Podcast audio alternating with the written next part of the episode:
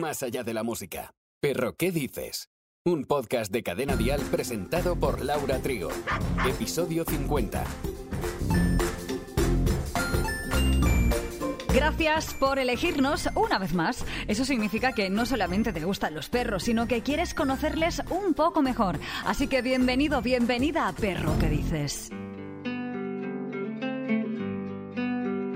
En este nuevo capítulo hablaremos del comportamiento canino y de la gran importancia que tiene si queremos reforzar el vínculo con ellos. El comportamiento canino es un área de estudio que se enfoca en entender cómo los perros se comunican y se relacionan con su entorno. Los perros son animales sociales y tienen una variedad de comportamientos naturales que están influenciados por su genética, su experiencia, su ambiente y la interacción con otros perros y personas. Algunos comportamientos caninos más comunes incluyen la agresión, la ansiedad, la territorialidad, la excitación, la obediencia y la sociabilidad. Los perros también pueden mostrar comportamientos específicos de su raza, como la caza y los perros de caza o el pastoreo y los perros pastores. Es importante entender el comportamiento de los perros para poder proporcionarles un ambiente seguro y saludable en el que puedan prosperar. Los dueños de perros y perras pueden buscar la ayuda de entrenadores profesionales o veterinarios para abordar problemas de comportamiento y mejorar la relación con ellos. Es por eso que para entrar en materia contamos con nuestra experta en educación canina, de rumbo canino, Marta Calcerrada. Hola, ¿qué tal? Hola, Laura, ¿qué tal? ¿Cómo estás? Oye, gracias otra vez por contar conmigo, como siempre, en serio. A ti, a ti, es un placer tenerte aquí, como siempre, también. Bueno, ¿cómo podemos identificar si un perro tiene problemas de comportamiento? Para poder identificar problemas de comportamiento tenemos que entender la conducta del perro y cuál es la conducta normal y no normal del perro, ¿vale? Cada perro tendrá ciertos temas en concreto que tienda a hacer más. Por ejemplo, un tipo cazador pues tenderá probablemente a irse a cazar más, ¿no? A buscar esos rastros, a buscar esas presas. Un tipo terrier tenderá a destrozar más cosas porque necesitan destripar por carga instintiva, así muy a lo básico, ¿vale? Esto en cuanto a tendencias genéticas. Claro, a partir de ahí tenemos que tener en cuenta que el perro convive en nuestra sociedad, pero que muchas veces no tiene adquiridas 100% todas las normas que le imponemos, porque realmente se las imponemos nosotros, eh, tanto en casa como en calle, ¿no? En este sentido. Entonces ahí tenemos que ver qué está afectando de manera negativa a nuestra convivencia y a su propia gestión emocional, básicamente. Entonces ahí, si tenemos cualquier duda de, hostia, esto creo que se sale de la normalidad, creo que aquí mi perro lo está pasando mal. De entrada tenemos que entender lenguaje canino, yo creo que todos los tutores tendríamos que entender bien el lenguaje de nuestros perros y luego esto se sale de, la normalidad, esto se sale de la... Creo que lo está pasando mal, vale, pues, pues voy a ver con un educador si, si esto puede ser un problema, ¿no? A nivel de convivencia, a nivel suyo propio de gestión emocional, etc. ¿Qué tipo de entrenamiento es más efectivo para corregir un mal comportamiento? Claro, yo aquí, aquí me entra mi parte filosófica, ya lo sabes, Trigo. Em, no, está guay, está guay, porque creo que tenemos que partir de la base de que corregir viene de un paradigma de educación antiguo, ¿no? Viene, y eso es donde nos han educado a ti y a mí, Trigo, nuestra generación. Tenemos que corregir lo malo, lo bueno se da por hecho, ¿no? Pero realmente yo siempre creo en educar, en acompañar al perro a mejorar esa convivencia y esa, ese bienestar suyo propio, ¿no? Entonces, ¿qué maneras tenemos para hacerlo? Pues podemos hacerlo desde el bienestar, desde lo positivo, desde el reforzar lo bueno, no usar aversivos. Aversivos es cualquier cosa que le vaya a hacer daño al animal, sea emocional, sea físico, ¿vale? Potenciar esa convivencia y potenciar ese vínculo que tenemos humano-animal, que realmente es muy, muy, muy profundo y a nivel hormonal es un vínculo que se parece muchísimo al vínculo materno-filial, con lo cual, en realidad, potenciando mucho ese vínculo, ayudando y acompañando al animal, podemos mejorar esa convivencia. Tenemos que ir a la base. ¿Qué está pasando debajo? ¿Cómo ayudar al animal? Esa es la clave. Y cómo ayudarnos nosotros a, también a gestionar mejor todas estas situaciones, porque hay cosas que son muy largas de, gestionar en el tiempo. Bendita sea tu manera de filosofar. Amén. Las dos filosofamos un montón, yo creo. Quizás en la radio no se nota tanto, pero. Bueno, para estar em, eh, alrededor de ellos también se necesita un poco de filosofía. Sí. No, ¿no? Se necesita un poco de filosofía y, me y- y psicología, ¿no? En este caso, pues claro, psicología canina, pero bueno, que también es necesaria. Hombre, y la humana, porque ¿qué te pasa a ti con lo que le pasa a tu perro? O sea, ese es el drama. Perro, ¿qué dices? Un podcast de Cadena Dial. ¿Qué tipo de comportamiento o actitud es por eso la más común? Me refiero a, yo qué sé, pues comer hierba, ladrar. Pues mira, el otro día estaba viendo estudios de los temas por los que más nos llaman eh, los tutores para educar a, a los perros. Suelen ser temas de destrozos en casa, de ladridos, pero claro, ahí también, o sea, diagnóstico diferencial, ¿no? Que hacen los veterinarios, hacen los etólogos, nosotros tenemos que ver qué está pasando con el perro. El ladrido puede ser por miedo, puede ser por protección de recursos, puede ser por excitación, puede ser por ansiedad, puede ser por millones de temas, ¿no? Entonces el síntoma en sí, sí, efectivamente, de lo que más nos llaman suelen ser esos destrozos en casa, esos, esos ladridos, esas eh, malas conductas de eliminación, ¿no? Eliminación no adecuada, como pipis y cacas en casa. Sí, sobre todo eso, y luego muchos miedos en calle y agresividad con otros perros. Pero claro, luego se ha de ver lo que decía antes, ¿no? ¿Qué, qué hay de base? Porque más allá de la conducta en sí, ¿qué hay de base, ¿no? Claro, es que la base está, la clave, la base, bueno, está en educar. Ya está, es tan fácil como educar. O al menos eso creo Sí. yo. Sí, sí, es que parece muy difícil, pero, pero es que nosotros tampoco somos nada sin educación, Exacto. en realidad. ¿Cómo podemos reforzar un buen comportamiento? Pues mira, es tan sencillo como decirle muy bien, cariño. Una caricia, si al perro le gusta la caricia. Darle algo de comida que a él le guste o sacar un juguete y jugar un poquito con él. Así, a lo básico, muy, muy básico, es básicamente utilizar un reforzador que a él le guste. Como por ejemplo Pedigree, que ofrece una amplia gama de productos tanto para educar, mimar y entretener a nuestras mascotas.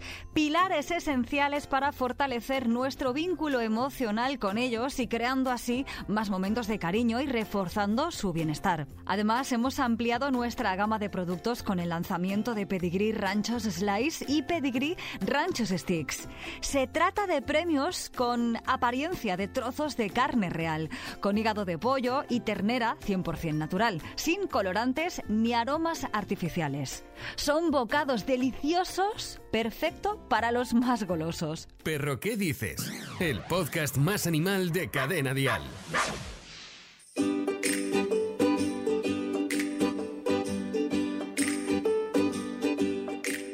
No son las mismas conductas de un cachorro que un perro adulto, que un anciano. ¿Cuáles son los factores principales que tenemos que tener en cuenta ante eso? Lo que tenemos que tener en cuenta, y para mí eso es clave en cualquier familia, es si tú tienes un cachorro, ten en cuenta que hasta los 5 o 6 meses va a ir la cosa muy rodada, te va a hacer mucho caso, vas a estar muy bien, le vas a poder enseñar un montón de cosas, va a parecer que lo tienes súper bien educado. Pero luego va a entrar la edad del pavo, la adolescencia. Entonces, ellos siguen pareciendo unos bebés, pero en realidad tienen ahí ya eh, carga hormonal, ya sea testosterona, ya sean estrógenos, otros, otras hormonas, ¿no? Que están regulando la conducta. Entonces, ¿qué te dan? Pues mucha más impulsividad, pues como la edad del pavo del humano, en perro. Y la mayoría de problemas aparecen en la adolescencia y se agravan luego también, en la- o sea, mientras va durando la adolescencia, ¿vale? Si no tenemos una muy buena base de cachorro, eh, donde tengamos una muy buena base, no de habilidades y de ejercicios, sino de gestión emocional del perro, a mejor base tengamos, mejor será la adolescencia. Y en la adolescencia tenemos que seguir regulando esa gestión emocional, ayudándole a gestionar, porque de verdad que no se aguantan ni a sí mismos. Yo ahora mismo en casa tengo un adolescente que de verdad que hay veces que me lo miro y digo, hijo, no te aguantas a ti mismo. O sea, no te, no te estás entendiendo. Luego ya durante la etapa adulta la cosa se va regulando mucho mejor.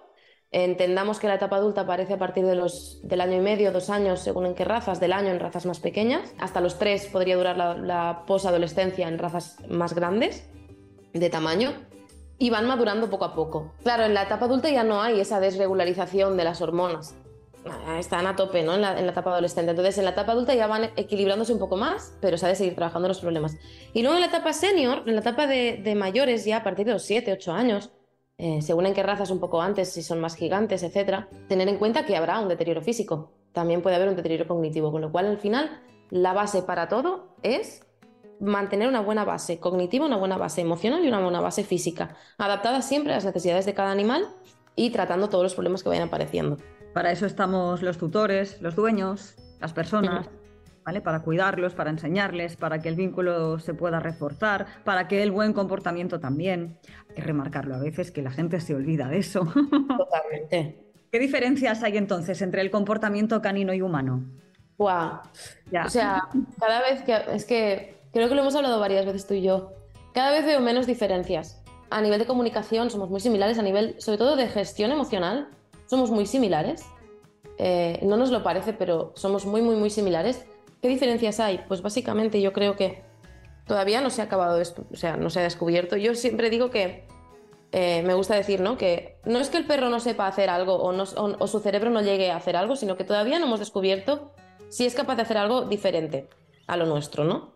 Em, entonces se dice que el perro, de momento no se sabe si tiene el pensamiento terciario, ese pensamiento sobre el pensamiento. Ostras, y mañana voy a hacer no sé qué y además, ay, ¿qué estará haciendo mi amiga? ¿O qué estará haciendo mi pareja? ¿no? Esta parte todavía no se ha descubierto que el perro la tenga.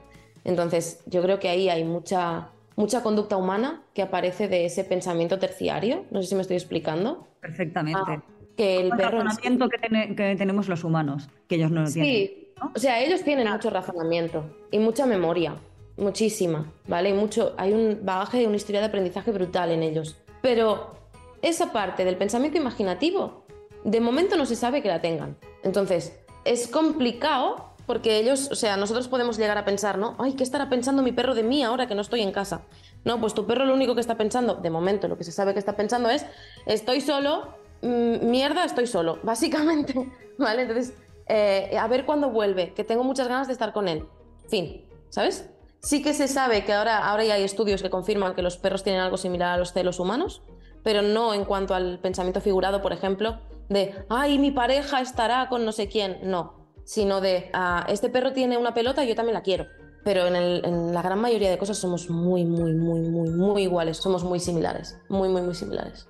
Me ha encantado mucho, además, para cerrar alguna boca que otra, cuando has dicho que el perro tiene, no memoria, no, mucha memoria. Eso oh, me, maravilla, y me refuerza lo que, lo que ya, ya, lo que ya he visto y he vivido. O sea que mm, gracias una vez más y por decir eso, que me alegra mogollón saberlo de, de una experta. Que lo bueno, gracias a ti por, por dar esta, estos canales, de verdad, porque es una gozada. Tener, tener un podcast así es, es una gozada, de verdad que sí. Recordemos que hay que cuidarles, quererles, mimarles, ayudarles, entenderles. ¿Qué más puedo decirte? que, ah, todo. todo. claro. Si no, pues no los tengas. Y eso es así de fácil y sencillo. Exacto. Marta Calcerrada, de Rumbo Canino, mil gracias. Te esperamos súper pronto. Gracias a ti, de verdad, Trigo. En serio que mil gracias por contar conmigo. En serio, es una gozada. Un abrazo a todos. No solo de peludos vive el reino animal.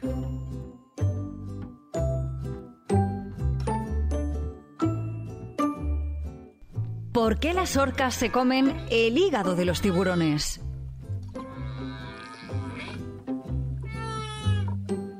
En cuanto a la razón por la cual las orcas matan tiburones, se cree que esto se debe a que los tiburones son una fuente de alimento y las orcas son depredadores eficientes. Sin embargo, las orcas también matan a los tiburones por otras razones como por ejemplo para defender su territorio o para proteger a sus crías. Es probable que las orcas ataquen directamente los hígados de los tiburones porque son altos en grasas y deliciosos, que además les ayuda a mantenerse calientes en el agua fría. Algunos estudios sugieren que se trata de una forma de obtener vitaminas A y D, que son esenciales para la salud de los animales.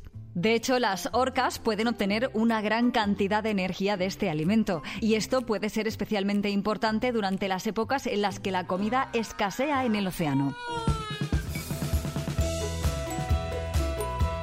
Te esperamos en el próximo episodio. Hasta entonces, seguiremos cuidando a nuestros animales. Besos desde Perro, ¿qué dices? Y hasta pronto. Perro, ¿qué dices? Con Laura Trigo. Suscríbete a nuestro podcast y descubre más programas y contenido exclusivo accediendo a Dial Podcast en cadenadial.com, en la aplicación de Cadena Dial y en todas las plataformas de escucha de podcast.